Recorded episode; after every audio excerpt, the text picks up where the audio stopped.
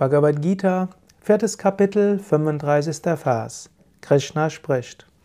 Wenn du dies weißt, o Arjuna, wirst du nicht mehr in dieser Weise verwirrt werden, und durch dies wirst du alle Wesen in deinem Selbst und auch in mir erkennen.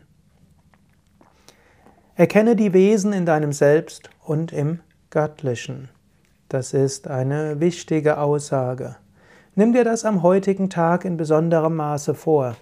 Nimm dir vor, heute dir bewusst sein, in meinem, in, das Innere aller Wesen ist eins. Ich bin in dir, du bist in mir. Aham Brahmasmi, ich bin Brahman. Es gibt ja diesen Ausdruck Om Namah Shivaya, ich grüße das Göttliche in dir, heißt das, wenn man es als Gruß verwendet. Oder Namaste, ich grüße Gott in dir. Oder auch Süddeutsch, Grüß Gott, ich grüße Gott in dir. Oder auch Hallo vom Englischen her, Hail Lord, ich grüße Gott in dir. Adieu, Tschüss, Tschö, kommt von Adios, Adieu, ich grüße das Göttliche in dir.